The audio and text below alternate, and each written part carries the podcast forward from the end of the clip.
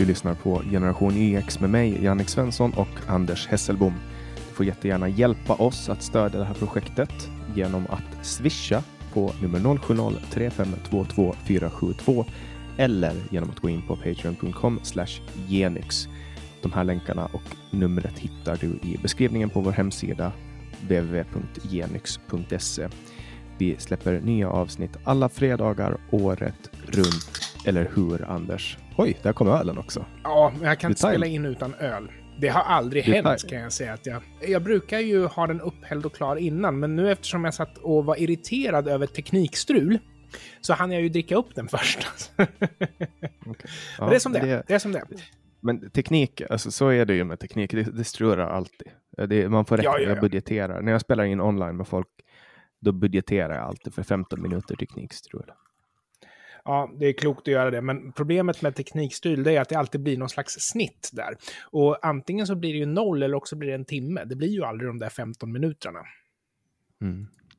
Ja, och nu eh, fick vi ju, vi skulle ha spelat in eh, en dag tidigare, eh, men Mm. vi sköt därför att eh, amerikanska presidentvalet var inte klart när vi hade vår tid inbokad. Så nu har vi liksom va- valt att spela in det här precis före det ska släppas och det finns fortfarande Ja. ingen klarhet i vem som vinner val i USA. Nej, och det är ju hopplöst att liksom prata om nuvarande tillstånd, för när ni lyssnar så kommer ju nuvarande tillstånd inte vara nuvarande tillstånd, utan det kommer ju vara dåvarande tillstånd. Men eh, jag tänkte, nu ska jag vara elak mot dig här, men jag får väl fråga dig, vem hoppas du vinner? Jag tycker att, att USA är ett jättestort land och Ja. Toppen av eliten som man har lyckats ta Mm. fram är Donald Trump och Joe Biden. Och jag tycker inte att någon av dem är liksom, det, ingen av dem är mina självklara kandidater. Men alltså bäst för, för USA, jag vet inte fan alltså. Jag vet, jag vet inte vad som Alltså- är bäst för USA. Trump är ju hyfsat, han har ju sina fördelar, bland annat här att han inte är för krig, men det finns ju en allmän opinion om att eh, Trump, även utomlands, alltså är en dålig och oberäknelig president. Eh, och jag tror ju också att skulle Trump vinna så kommer nog yttervänstern att slå sönder en stadsdel och mörda en handlare. Å andra sidan, vinner eh, Demokraterna så tror jag att eh, ytterhögern kommer att skriva spaltmeter med konspirationsteorier om valfusk och allt vad det nu är för någonting. Så alltså, det är ju så, vänstern är inte den intellektuella sidan, utan de är ju mer våldsbenägna. Högern är ju kanske inte den mer skeptiska sidan, utan de, de hugger ju på allt som strider mot deras spontana världsbild. Men om jag får säga vad jag tror, om nu Biden vinner, och det lutar ju lite grann mot det nu när du och jag sitter och pratar, och ni som lyssnar vet säkert svaret, då tror jag att han kommer att avgå inom tre månader. Vadå, du tror att han kommer att avgå innan det är Ja. slut? Han börjar ju på att bli lite snurrig och lite trött redan nu. Och eh, jag tror att eh, Kamala Harris kommer vara vår nya president. Första kvinnliga presidenten, tror jag. Mm. Ja, hon får väl, hon Ja. får väl sitta två terms också om hon skulle bli vald. Alltså, Mm. Men jag tror att ja, han, kom, han, kommer dö, han kommer att dö av ålder. Alltså. Det, det, det, det vet Ja. vi ju. De kommer ju rulla in honom eh, på eh, bår in i Vita huset om han blir president. Ja, ja, gud ja. Men jag tror att Harris kommer nog att säkra Republikanernas makt för ganska många mandatperioder framöver. För om det är så att hon blir presidenten efter det här, så kommer hon att framgångsrikt påminna det amerikanska folket om varför kommunism är dåligt. För hon är lite granna, alltså hon, hon trippar någonstans mellan identitetsvänster och kommunism. Var det inte hon som ljög om att eh, hon eh, var lite, lite, lite, lite native american? Nej, nej, nej, det var inte hon. Nej, nej. Okej, okej, okej. Det var någon annan då. Ja, men det var någon annan demokrat. Eh, Harris är väl, ja, jag vet inte vad hon har för ursprung, men på något sätt, det där intresserar mig inte jättemycket. Jag är ju inte en av dem som tycker att utseende representation är det viktiga, utan jag tycker att åsiktsrepresentation är betydligt mer viktigt. Jag är inte jättebesvärad av att alla som jobbar på Aftonbladet har ljus hy, liksom. Mm. Bara de gör ett bra jobb. Och det är lite grann som på Sveriges Television så har du ju nästan ingen som är höger. Men man är inte så besvärad av det, för man anser ju att även en person som är vänster kan ju föreställa sig vad höger ändå tycker och därför företräda högern på ett bra sätt. Så även de som är identitetsvänster kan ju ibland kliva ur det där och säga att ja, men, representation är inte så viktigt. Mm. Men eh, en annan då ganska nyvald representant som vet hur man representerar. Det är alltså Nooshi Dadgostar som har blivit vald till Vänsterpartiets uh, nya partiledare och hon vet ju mm. verkligen hur man ska representera. och det har ju varit lite skoj om henne därför att det finns en, en bild eller en film där hon är i riksdagen och har nu, nu har, har också vi pratat om det då, Sanna Marin, alltså Finlands statsminister, mm. många kvinnors klädsel och så vidare. Då, Nooshi har då en, en, någon form av eh, urringad eh, tröja av något slag mm. på sig och, och, och, man kan då se att hon, hon, hon, har, hon har stora bröst helt enkelt. Och man ser det här hennes har lett klyftor. Många, det, det, kan man, det kan man säga, absolut. Mycket mm. djupa. Uh, alltså, det är en, det, det, är en avslöjande bild och så. Och det får man ju ha om man vill. Men ja, frågeställningen är, är det okej okay att skoja om det? För att det här har genererat ganska mm. många skämt som till exempel jag visste inte att man fick ta med sig bomber in i riksdagen. Eh, Nej, eller, eller vill inte hon minska klyftorna? klyftorna? I Sverige, klyftorna i Sverige har blivit lite för stora och sådana saker. Ja, att, att var går det, gränsen? Får man göra det? Först och främst vill jag säga att det ska bli intressant att se var de står. För jag tycker ju att Jonas Sjöstedt var en sympatisk partiledare. Sen delar jag inte hans politiska uppfattning alls. Men det ska bli spännande att se, en Nooshi en högervänster eller en vänstervänster? Sen tycker jag att det intressanta här det är att folk som har delat det här på Facebook så har jag sett kommentarer. Nej, sånt här vill inte jag se i mitt flöde. Adjö. Och det är ju bra. För det, ett sånt här skämt kan ju stärka filterbubblorna, för då vet man ju att ni två var ju ändå inte kompatibla i alla fall. Eh, jag måste, och nu, nu ber jag om ursäkt till alla våra lyssnare, men jag måste faktiskt säga att jag tycker den här typen av skämt är harmlös. Jag har ingenting emot det. Däremot så ska jag ju också säga att det finns ju en rätt och fel plats för allting. Men liksom Facebook, kom igen, det är ju inte ert riktiga liv, det är ju för sjutton en webbsida. Alltså, vill ni inte vara där och se saker som ni kanske inte gillar, så var inte där. Gå ut i naturen. Eh, så på Facebook tycker jag nog att man borde få skoja om precis vad som helst, även Norsis klyftor, eh, eller klyfta kanske man ska säga. Jag har ingenting emot det, säg du. Ja, alltså kolla, jämför man då bilden på Sanna Marin och på Nooshi eh, så är det ju inte så svårt att avgöra ur ett anständighetsperspektiv vad som är mest rimligt. Uh, och, och, det har ju att göra med alltså, klädkod till sammanhanget, mm. tänker jag. Uh, att man, man ska ju ofta, då, det är ju en, det är en tydlig klädkod för herrar i riksdagen. Uh, ja. Och den är lite friare för kvinnor. Och många har, har riktat kritik mot att hon helt enkelt valde att att klä sig ovärdigt för uppdraget. Jag vet när jag blev invald i eh, vårt parlament, eh, Ålands lagting, då, då fick vi reda från lagtingsdirektören att, att en lagtingsledamot klär sig värdigt. Och mm. värdigt är med slips eller utan slips. Man bedömer det själv, men de flesta valde att ha slips, inklusive jag. Men å andra sidan, det är ju friare klädkod för kvinnor i riksdagen, så fine. Och dessutom så var det väl, alltså vinkeln på bilden och alltihopa det där var ju, alltså det såg ju ut som det såg ut. Medan Finlands statsminister är ju inte klädd så som hon är klädd på bilden när hon går till jobbet, därför att hon posade ju för en fotograf. Det, jag tycker inte man kan vända det emot henne på något mm. sätt. Nej, hon hade ju ändå en kavaj liksom.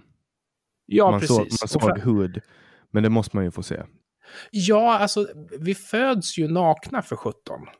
Och hon visade ju som sagt ingenting avslöjande. Så nej, jag, jag tycker inte det, man kan inte blanda ihop de här två sakerna. Utan frågan är ju, får vi skoja om Norsis tuttar? Och om så, var hon tillräckligt klädd för sitt uppdrag? Och jag kan inte bedöma om hon var tillräckligt klädd på den bilden. För det var som sagt, vinkeln gjorde ju sitt till. Och jag tycker som sagt att man borde, alltså det finns värre saker än att man skojar om någons utseende. En offentlig person dessutom. Mm, och det är ju ingen mobbning. Nej, eh, nej. Alltså, det var till och med det, det var kärleksfullt. Ja, men och det är också så här, alltså just att skoja om, om klyftor när det är det enda vänstern pratar om, är klyftor i samhället. Eller, folk, det var mycket olika former av skämt där. Men, ja, de men, hade servat för det dessutom. Ja, man kan väl säga så. Det var någon som hade hittat den där bilden och, och mm. uh, ja, så blev det. Nej, vi får se hur det blir med uh, Nooshi. Uh, hennes föregångare har ju faktiskt också visat kuppen. Det pratar vi om. Hennes andra. föregångares föregångare tror jag. Ja, hennes föregångares föregångare, Lars Ohly. När var det vi pratade mm. om Lars Ohlys kupp? Var det andra ja. avsnittet av den här podden? Ja, jag har sedan dess bildgooglat och sett den, för jag hade inte sett den. Ja, men vi kan väl konstatera att om man är partiledare i vänstern, då ska man även dela med sig av sina mest intima delar.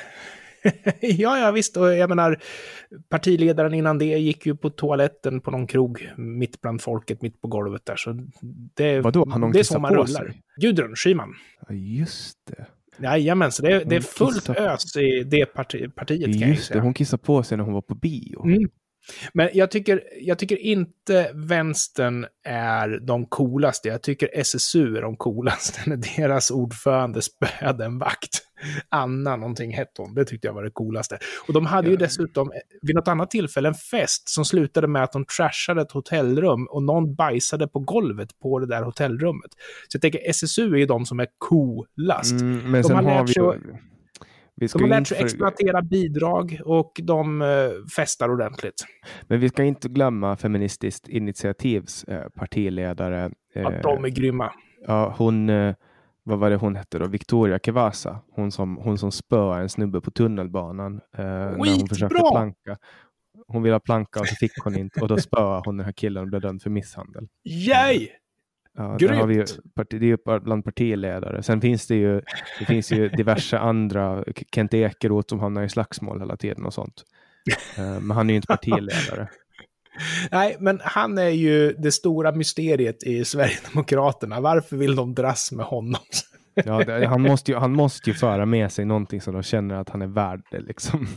Eller så har han en hållhake på någon som är väldigt högt uppsatt. Men som sagt, nej, vänstern, vi har mycket att lära om hur man lever livet och no fucks given. Liksom, nej, men alltså, jag, jag, jag, och där måste jag också säga det att eh, jag klassar ju Sverigedemokraterna som vänster. Och där har vi ju sett filmer på, på den här Sverigedemokraten som snortar kokain på en fest.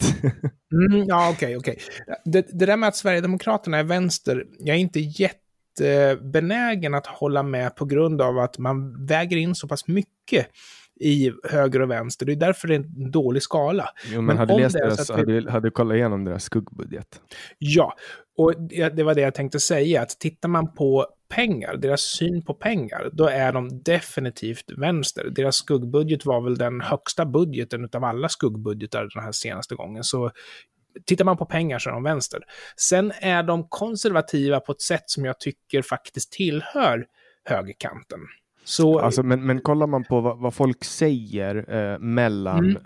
Eh, budgetmotioner, det är bara mm. babbel. Mm. Alltså politik är fördelning av pengar. That's it. Fördelning av plundrade pengar.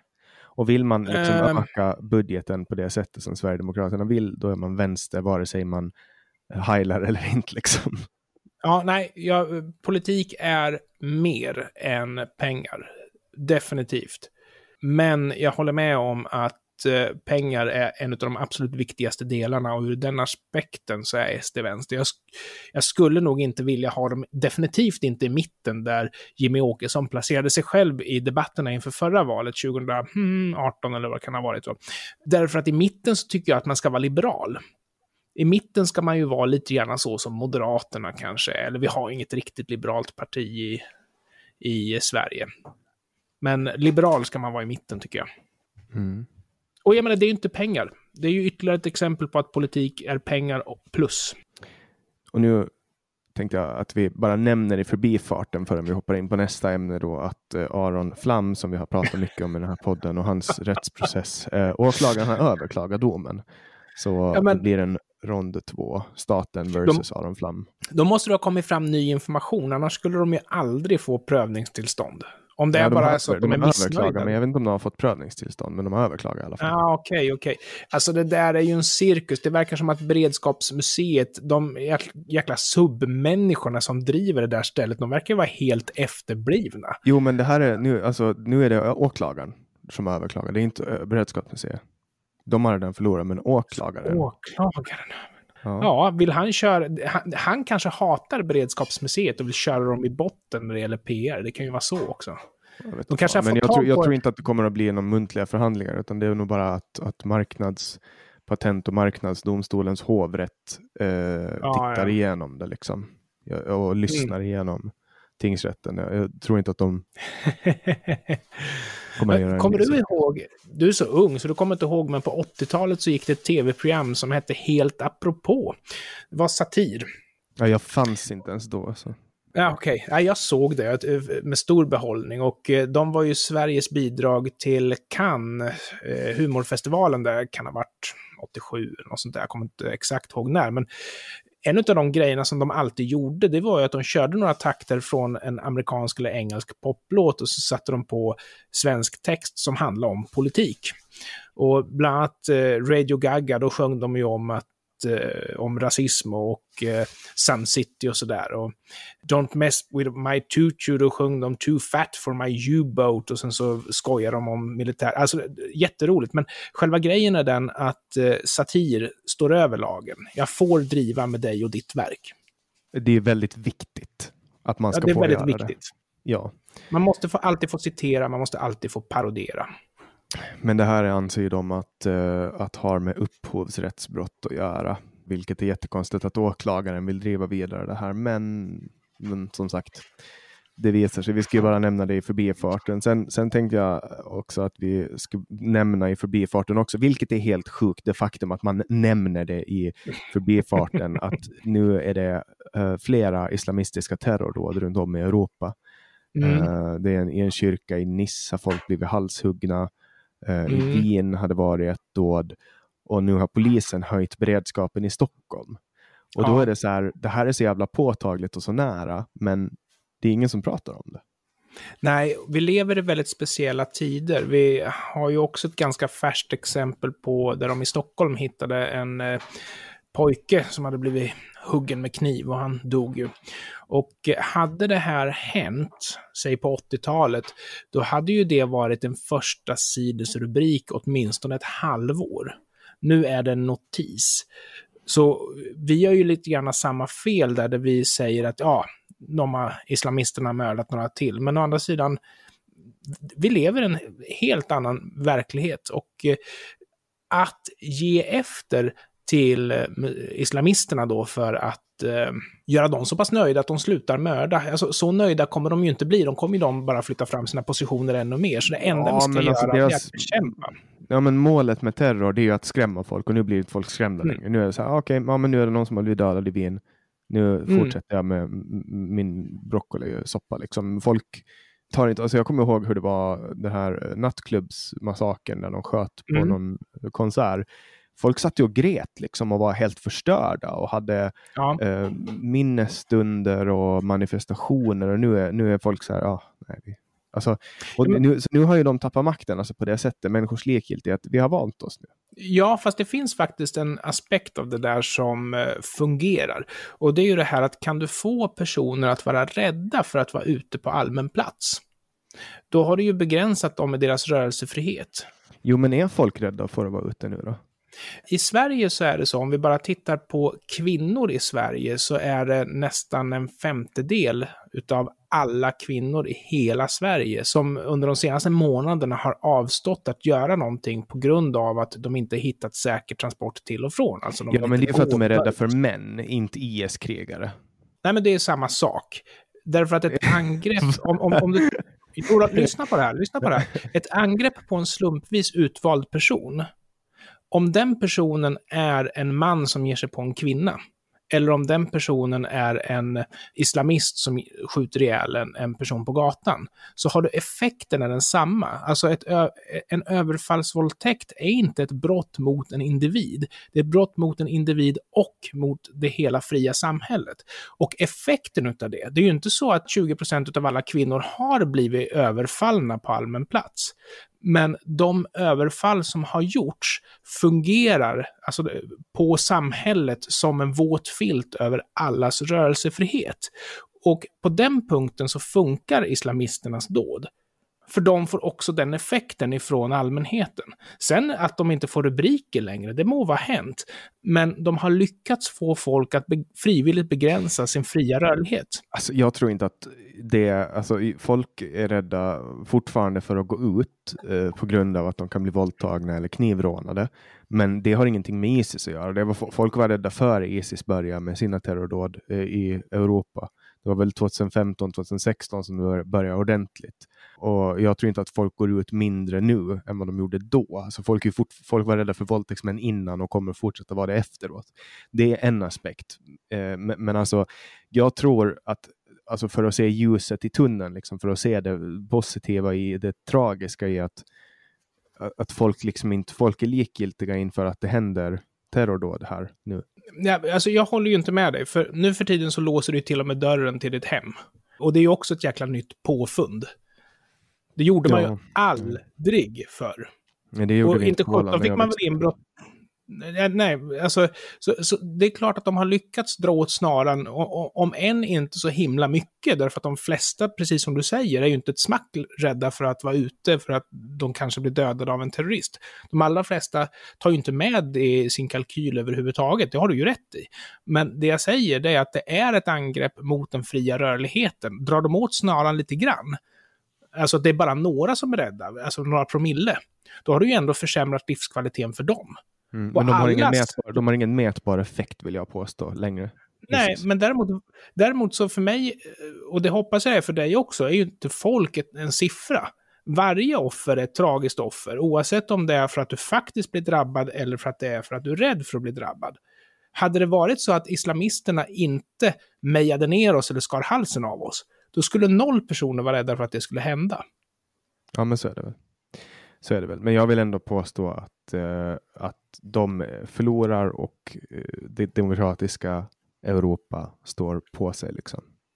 Ja, det verkar som att till och med politiker i Sverige har börjat inse att eh, det är fel med religiös extremism. Så ja, det är, inte, kan... det är inte rasism att vara emot det längre. Nej, och jag tror att det ligger väl än så länge på den nivå att de egentligen älskar den här skiten men säger att de är emot det. Men nu är det åtminstone okej okay att säga det. Mm. Ja, jag tycker att det är konstigt att, att folk som liksom kritiserar islamism blir anklagade för att vara rasister uh, och islamofober. Det är ju någonting som islamister mm. har hittat på för att kunna liksom gömma, de gömmer sig bakom sin religion och jag tycker det där är det där ja. är... Nej, men, kristna extremister de säger ju att du är kristofob om det är så att du kritiserar abortmotstånd. Men grejen är den att det är ju kristna extremister som säger så. Jag hoppas att det finns en och annan politiker i Sverige som inte är islamistisk extremist liksom. Jag har aldrig hört eh, kristofob första gången faktiskt. Nej, men det, det, är en gammal term och just det här eh, som används när till exempel man kritiserar abortmotståndare. Men då är det ju inte politikerna utan då är det abortmotståndarna själva som säger eh, att man är kristofob. Är det så att du kritiserar extrem islam så kommer ju inte bara de extrema islamisterna att eh, säga att du är islamofob. Det kommer ju många politiker göra också, eller åtminstone gjorde fram till nu då, för det har ju, vi har ju kommit ett steg framåt, tack och lov. Mm. Och eh, på tal om eh, att komma ett steg framåt och gå 26 miljoner steg bakåt. Så, så jag har ju Ja, men det har blivit lite, det har blivit lite av, av en grej nu, alltså att, att uh, få bra övergångar. Ja, men ett steg framåt och 26,3 miljoner bakåt. Uh, hästen Propulsion som vann Elitloppet, alltså den största och finaste tävlingen en travhäst kan vinna i Sverige. Uh, han har visat sig haft ett ingrepp, alltså ett så kallat nervsnitt, där man har gått in och klippt av nervbanor så att hästen inte känner smärta. Aj, aj, aj, aj, aj. Så nu, nu dras hans häst, alltså eh, den här hästen, Propulsion mm. då, eh, ägaren, får betala tillbaks 26,3 miljoner kronor till hästar som har kommit bakom. Damn right, säger jag. Damn right. Mm. Alltså, ska man ha husdjur så ska man behandla dem med respekt, definitivt. Mm. Och, Inget snack om det annat. Och det här är ju, trav, jag skulle säga att travhästar är, det är mer än husdjur, det är kompanjoner. Eh, man, man, gör det i team, hästen, tränaren och kusken. Så att det, som hände var då att, att Propulsion vann Elitloppet den 31 maj. Och sen den 2 juni så kom det uppgifter från Norge om att, uh, att hästen är nervsnittad. Och det är förbjudet i, i svensk travsport. I USA mm. får man göra det. Vilket ja. är, alltså de har så jävla konstiga travregler i USA. Du, du får till exempel ge ett, ett uh, läkemedel till hästen som utvidgar strupen så att de får mycket mera luft. Och, och sådana saker. De, är, alltså de har det är väldigt, doping. Ja, det är doping och de, de liksom sliter sönder hästarna. Alltså en häst som mår bra blir inte skadad. En häst som liksom... Man, Men rätten man... att slippa bli plågad spelar ju ingen roll om det är så att det är en kompanjon eller inte. Jag menar en ko som inte är din kompanjon utan din slav har ju rätt Nej, men jag, att leva jag, menar bara liv. Att, att, alla, som, alla som håller på med trav äh, kommer inte att ja. tycka att, att hästar är ett husdjur. De, de är liksom kompanjoner. Nej, nej. De är mer än ett husdjur, ja. Ja, exakt. Alltså de är ju, ja, och så. Och det, det är, eh, jag tänkte bara nämna det lite i, i trav. Du, du, vet ju att jag tycker om trav. Ja, ja, gud ja. Och då kan vi inte prata lite trav, bara, bara snudda det så att folk som tycker att det är tråkigt inte får en förstå. Men nu har alltså då eh, Järvsö Fax, som är mm. världens bästa travhäst genom tiderna, har gått bort 26 år gammal. Han dog den 19 oktober. Men han var inte nervsnittad hoppas jag, utan han levde ett bra liv. Han levde ett bra liv. Och det här, alltså nu, nu snackar vi om en häst. Alltså, alltså jag, för, jag försöker tänka på någon idrottsman, alltså Zlatan. Alltså Järvsöfax är Zlatan mm. av trav. Alltså han startade 234 gånger och han vann 201 av de gångerna. Jag minns att eh, de på nyheterna någon gång, ja, det kan väl vara 80-tal också, pratade om Legolas, som tydligen var en känd eh, travhäst. Men jag hade aldrig någon koll på trav. Att, att spela fascinerar mig. Jag, jag, spelar inte mycket, men jag satte till exempel en hundring på att Trump skulle vinna valet, helt enkelt för att det var högre odds på att han skulle vinna valet än, än att Biden skulle göra det. Får väl se om jag får tillbaka de pengarna. Men eh, nej, trav har, har jag det som, det som får mig att inte vilja spela på trav är att det är så tydligt att du har en fördel av att vara insatt och jag är ju inte insatt. Nej, men det är det som är grejen med trav eh, ur mitt perspektiv. Jag är inte heller mm. superinsatt. Jag, jag intresserade mig för trav i februari det här året efter att min kompis Jonas Rosenberg tog med mig på ett trav. Han lurade med mig och, um, och så. Men, men det som är så häftigt med trav är att det vad som helst kan hända. Vilken häst som helst kan vinna. Du kan ha en häst där du får hundra gånger pengarna som kan vinna. Ja, Allt ja. kan hända. Så att ja, precis. Det, ja. det, det, är alltså, det är jättespännande och, och vad som helst kan hända. Liksom. Och det, jag tycker att det är, det, det är kul. Det, det, det, tar lite tid att komma in i det, men jag har ju fått ynnesten att uppleva trav från stallbacken. Så jag åker med mm. Jonas eh, när han tar sina hästar till Sverige och så hjälper jag till och är, så är med hästarna och så tycker jag tycker om det jättemycket. Ja. Och då blir men du gillar djur också? Ja, det gör jag. Men, men eh, för att återgå till hur extremt jävla bra Järvsöfax var. alltså, han, han vann årets kallblod mellan 1998 och 2009. Han har den längsta streaken någonsin ja. som en häst ja. eh, har vunnit. Han hade 42 eh, raka segrar i sträck. Alltså i princip varje gång. Han, han hade 86 procent segerprocent. Åh herre Jesus. ja, det är så sjukt. Det är så sjukt. Och han ja. har världsrekord. Uh, och nu är han död och det blev en, det blev en uh, jättestor nyhet i hela världen. Och det finns en jättefin film som man kan kolla på ATG Live, den är ungefär en halvtimme. Den heter ja. uh, filmen om Järvsöfax. Så den rekommenderar jag jättestarkt att ni kollar på. Jag kan inte lova att jag tänker se den. Ah, den är en halvtimme och jag lovar att den är uppslukande. Du kommer att tycka om ja, men, men det är ett tips från alla lyssnare som är, kanske har lite intresse åt det här hållet. Då. Ja, eller bara tycker om att se en vacker historia. Det här är ju någonting som Sverige ska vara stolt över. Alltså är man stolt Ah, över ja. Zlatan, då bör man vara stolt över Järvsöfax också. Ja, man ska vara lite patriot. Mm, exakt. Eh, så. Och sen en, en helt eh, sjuk sak som jag läste var en... och det här, det här alltså jag, trodde, jag trodde att det här var satir. Jag måste kolla upp om det här var satir. Men det här är inte satir. Alltså jag, trodde att det var en onion, jag trodde att det var en Onion-artikel. Men alltså det är alltså då en, en indisk doktor Ja, i staten Uttar Pradesh som har blivit lurad till att köpa Aladdins lampa för 41 600 dollar. Du, jag, jag måste säga en grej här. Jag skummade förbi rubriker i veckan. Och en av de rubrikerna som man liksom hajade till på var att någon har köpt Aladdins lampa för den här absurda summan. Och jag var inte intresserad av att läsa den där, men sen när jag scrollade vidare så tänkte jag, vänta, är det här mytologi? Är det en saga? Är det en legend? Är det, är det historia, påstådd historia? Det är inte ens påstådd historia väl? Det är, det är väl bara en legend liksom? Ja, ja, det är en legend som, som gjordes ehm, alltså, så, till, en, till en saga då. Eh, arabiska nätter eller Arabian Nights och sen gjorde ju Disney då Aladdin Ja. Och Ja, och, alltså, om jag får, får bara försöka jämföra här. Du, du vet att det finns ju flisor från Jesu kors som kan liksom fylla en hel urskog med träd för att det finns så många flisor från Jesu kors. Och jag förstår ju självklart att det inte finns en enda bevarad flisa från något kors på den tiden, åtminstone inte som man kan säkerställa verkligen kommer från ett kors, ännu mindre hans kors. det finns säkert Om han nu- någonstans. Ja, men hur är det säkerställt? Liksom, Ja, det shop. tror jag inte att det går att säkerställa, men det, det finns Mm, nog den- säkert någonstans. Ja, ja, det finns flisor överallt, men grejen är att de är ju bara det, flisor. Till den grad nu Jesus ens har funnits. Men Jesus är ju åtminstone mytologi. Det finns åtminstone ett påstående om att här har vi en spännande saga och förresten, den är på riktigt.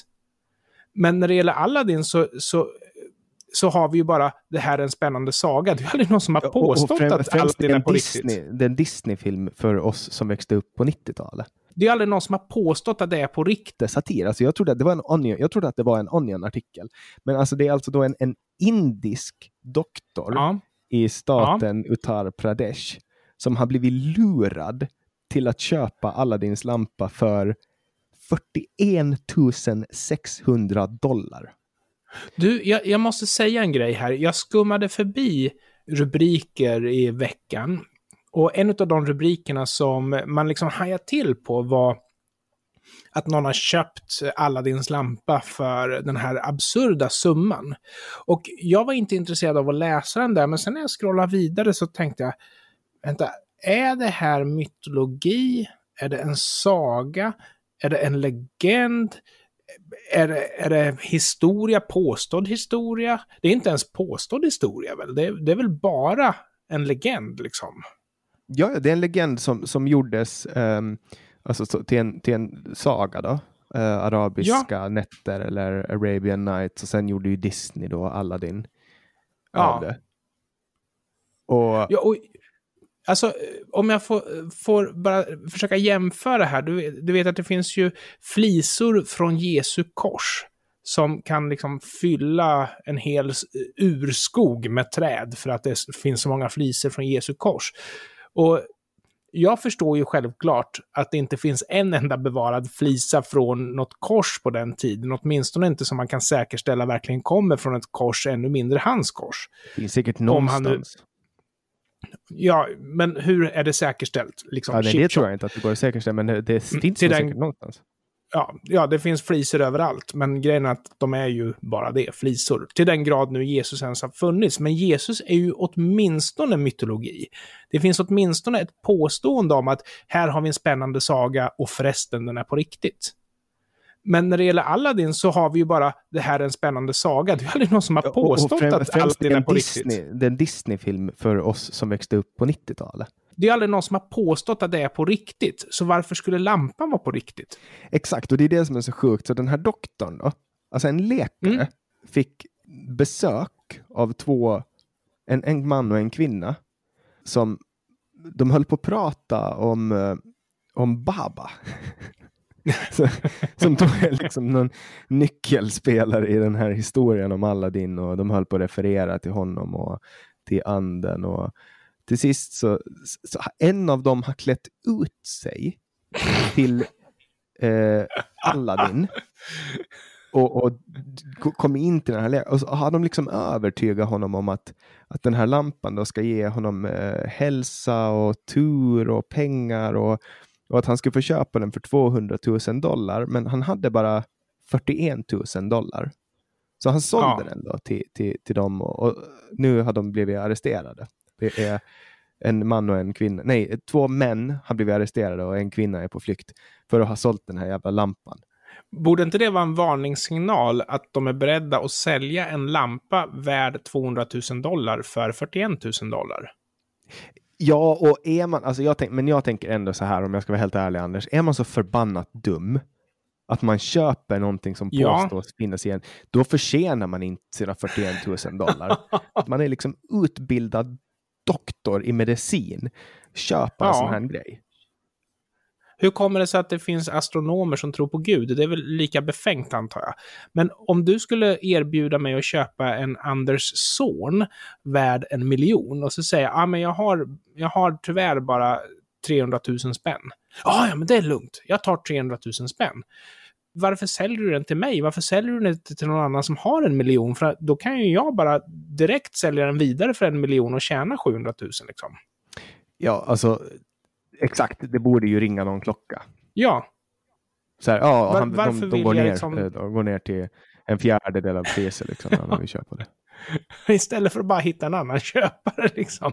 Det, det, borde ju säga att det är fake, men framförallt det mest spektakulära det är väl att det finns aldrig något påstående bakom berättelsen om Aladdins lampa att den faktiskt har funnits på riktigt, utan det, det skrevs ju under premissen om att det var en saga. Ja. Fast den var Exakt. fin. Jag ser den på bild här. Den var fin. Den var jättefin. Jag skulle kunna tänka mig att betala tusen kronor för den kanske. Skulle du det? Nej, 500. 500. Dessutom så har den ju en... Den ser ut som en såskopp. Nej, men den har ju en historia nu, för det är ju faktiskt någon som har köpt den här för 41 000. Ja, just det, på det sättet. Ja, då, ja. ja i, i det, ur det hänseendet så ska jag nog kanske kunna betala den, bara för att kunna berätta en historia om Ett äkthetscertifikat som kopplar den till just den här nyhetsartikeln skulle ju naturligtvis kräva. Och jag är mm. nästan så att jag skulle kunna tänka mig gå upp till tusen spänn då. Mm, den här dum, dumjäveln som har, som har köpt den. ja, eh, någonting annat som vi som jag tänkte att vi skulle prata om idag är Elon Musk och hans olika projekt. Eh, mm. Eh, och nu håller ju han på att kolonisera Mars. Eh, det är ju hans nästa, nästa grej.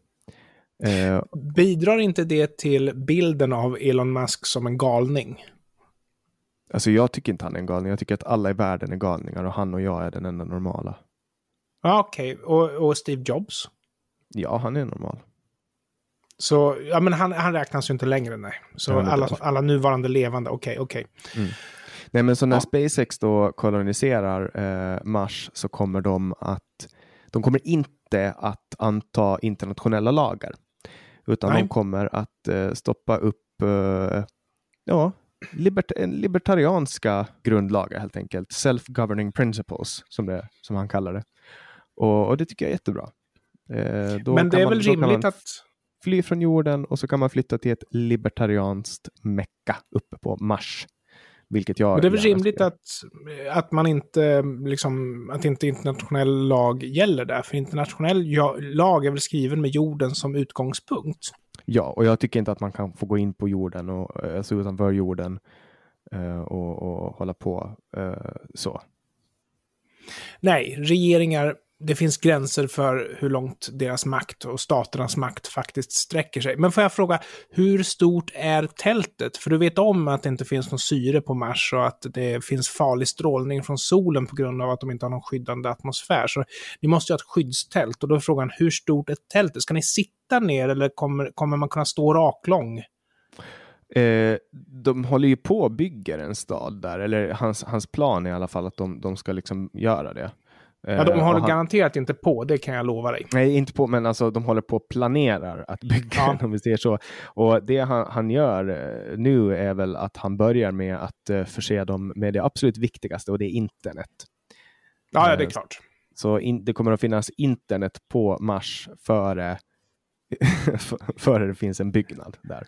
Ja, men det är ju rimligt. Och det kommer väl förmodligen vara satellit eller något sånt där. Då, för jag tror inte de, de kan väl inte dra några antenner eller något sånt där innan det faktiskt finns byggnader. Liksom.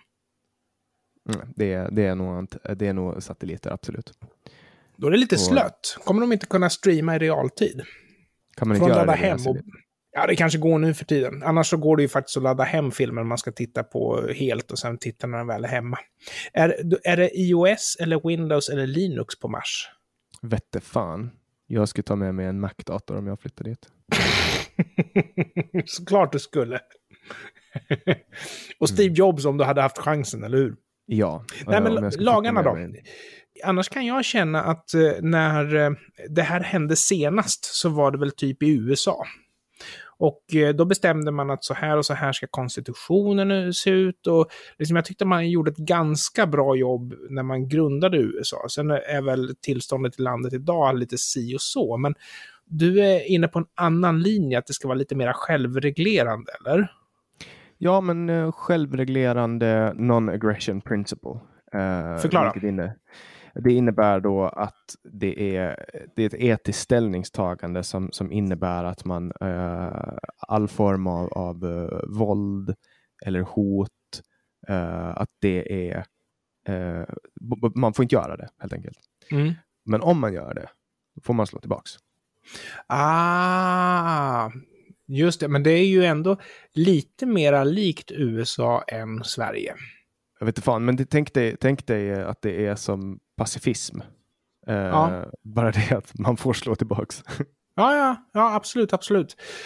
Problemet är att eh, det kommer ju, alltså konflikten kommer ju vara vem som bedömer vad våld är. För då kommer du alltid ha, du, du vet de här AFS-snubbarna, Alternativ för Sverige-snubbarna, de kommer säga ja men du begår våld mot min persona när du säger så här och så, så kommer de slå ihjäl någon och så kommer de tycka att ja men de hade ju rätt. Jaha, nej men nu pratar vi alltså, nu pratar vi då, non-aggressionsprincipen innebär alltså, men till exempel skatt.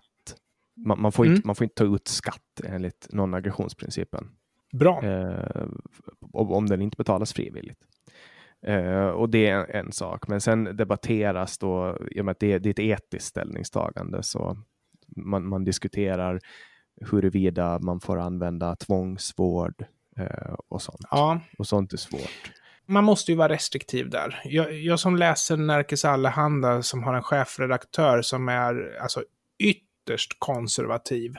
Det är en liberal tidning, men de har fokus på S-politik, och han, alltså konservativ S-politik.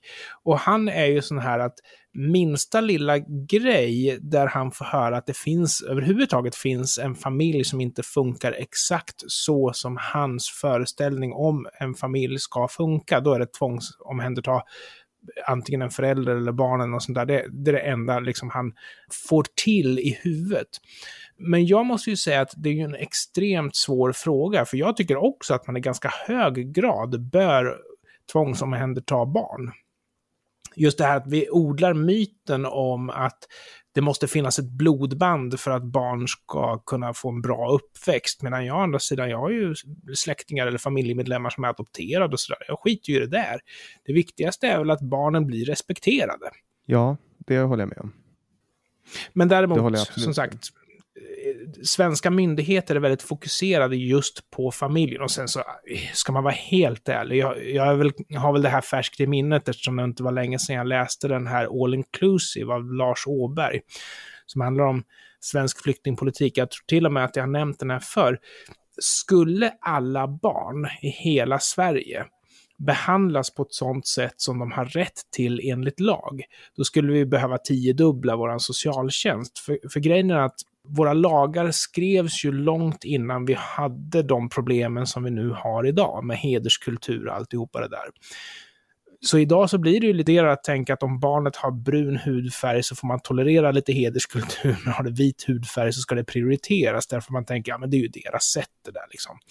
Och, så vi kan ju inte agera rättssäkert för vårt system är inte dimensionerat för det helt enkelt. Ja, inte längre i alla fall. Det kanske var det en gång i tiden, men, men man har Ja. inte liksom eh, det där är ju samma som till exempel, jag hade en diskussion idag om just eh, det här med, med eh, klanbaserad kriminalitet och, Mm. och, och, och sånt. Och då gled vi in på antalet papperslösa som bor i Sverige, Mm. att det är väldigt många. Man, Ja. man sa ju nyligen nej till att uh, folkräkna eh, för att få reda på hur många finns det i Sverige och få, en, få ett hum om hur många papperslösa det finns. Varför var det viktigt att inte veta? Eh, Det får du fråga Socialdemokraterna och Miljöpartiet. Jag tycker att det är viktigt att veta. Ja, ja, det är Eh. klart det är viktigt att veta, herregud. Men de vill ju inte. Men det har väl bara att göra med att de kanske inte vill ha ett kvitto på hur dålig deras förda politik är. Hur orättssäker invandringen har varit kanske är det som är grejen här. Ja, men, men det, vi, det vi kom in och gled in och pratade på var det här med att man inte verkställer utvisningar. Det är väl polisen som ska göra det eller är det Migrationsverket? Jag tror att Migrationsverket begär handräckning från polisen. Men polisen är upptagna med annat. De är ju upptagna Mm. med att jaga folk som röker cannabis med helikopter. Läste du om det i Göteborg? Nej, jag hörde om det, men jag tror att det där är väl ett typiskt sånt exempel där brott som kan lösas är brott man försöker lösa, därför att de har ju faktiskt ett leveranskrav gentemot sin uppdragsgivare, staten. Mm. Jag måste bli mobbad ta upp det var Göteborg. Polisen hittade någon personer som rökte hasch. Eh, och så skickade de ut en, en helikopter. Ja, det är så knarkigt! Åh! Vilka hjältar! Det, det, det är ungefär som att någon går mot röd gubbe och så kommer tunga artilleriet med snipers. Liksom. Det var i alla fall två ungdomar som rökte cannabis. Det var ganska länge sedan, 2016. Eh, Bra att de löste det i alla fall. Helikopter eller ej, bra. Ja, men det, det är ju, alltså man, man tycker ju... Eh, man ja, nej, man tycker att det är lite intressant. Jag tycker det i alla fall. Man kan inte verkställa Rakhmat Akilovs eh, utvisning, men man kan jaga knarkare med helikopter. Bra jobbat Sverige. Välkommen Eh, till Sverige. Welcome to Sweden. Mycket bra. Jag tror att, jag tror att vi eh, känner oss ganska nöjda idag, tycker du inte?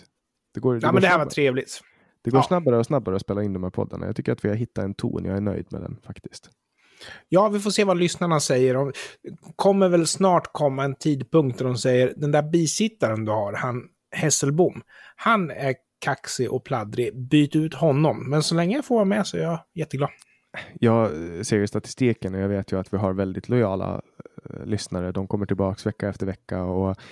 Eh, om, om ni som lyssnar hör det här så vill jag bara uppmana er att dela den här podden med andra. För Ja, jag ser att, att det är ungefär lika många som lyssnar varje vecka och det är- värmer hjärtat jättemycket. Det innebär Mm. alltså att ni tycker om det ni hör. Och i och med att varken jag eller Anders skriker och ropar jättemycket med den här podden och tanken är att den ska växa organiskt så hänger Mm. det ju faktiskt på er. Så tycker ni om den, berätta om det för era vänner. Skriv det på Facebook, skriv det på Twitter, spika upp ett plakat på närmsta Coop-butik, misshandla en uteliggare i vårt namn. nej, gör inte det. Alltså, jag vill påpeka att det var ett skämt. Det där också kommer, kommer tillbaka från något annat, avsnitt fyra eller något sånt där du pratar om att Mm. misshandla uteliggare. Nå, I vilket fall som helst, eh, du har lyssnat på Generation YX med mig, Jannik Svensson och med Anders Hesselbom. Tack för den här veckan, Anders Hesselbom. Stort tack. Och du som har lyssnat får jättegärna stödja det här projektet genom att gå in på vår patreon.com genyx eller genom att swisha på nummer 0703522472. Länkar och nummer hittar du som vanligt i beskrivningen till det här avsnittet eller på vår hemsida www.genyx.se. Du får också jättegärna gå med i vår Facebookgrupp Generation YX-gruppen. Tack Anders! Tack för att ni lyssnade och tack Jannik. Hej då.